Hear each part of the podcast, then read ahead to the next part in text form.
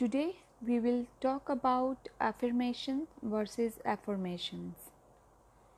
Affirmations are a different way to bring what you want in your life. I have been practicing positive affirmations from the last two years and they have been working for me. I just read about afformations and I think two method can work for anybody as you believe in what you are saying. If I say I'm happy today, I need to believe that I'm a very happy person and I start to look for a reason to be happy. I think it's the same as if I ask why I'm so happy today so I need to give myself some reason too. Noah St. Author of The Secret Code of Success, has created the afformation method. He maintained that the subconscious mind respond to question instead of conscious mind statements. And this is why your life may not change when you are saying affirmation so strongly. Using Noah method, instead of saying I'm feeling good today, you need to say why I am feeling so good. And your mind automatically begins to search for the answer of your question. Noah described two type of questions, empowering and disempowering questions.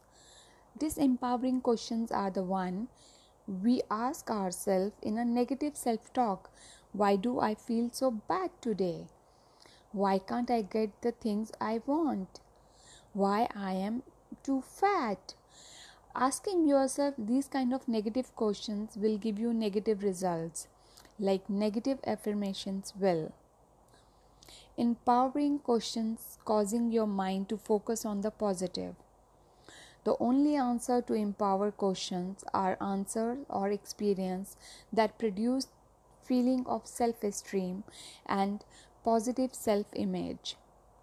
Empowering question lead to answer that tell the truth about who you are.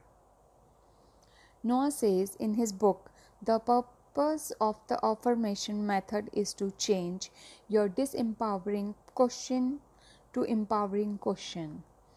For example, disempowering question why I am a lonely woman empowering question why I am a popular woman. Second example, we will say disempowering question why I am such a ugly person. Empowering question why I am so pretty or handsome. Of course, you need to be aware what kind of question you are asking yourself. Then ask empowering question every day and you will get the better result day by day.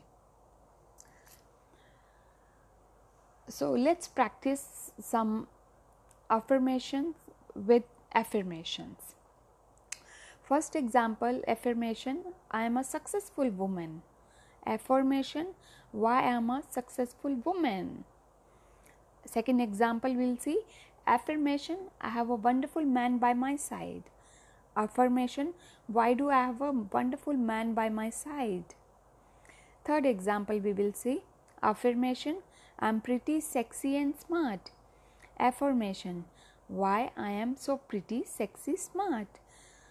So, like this, we have lots of answers. We have lots of answers here to all the questions. I'm sure it will work for me as long as I believe what I'm saying.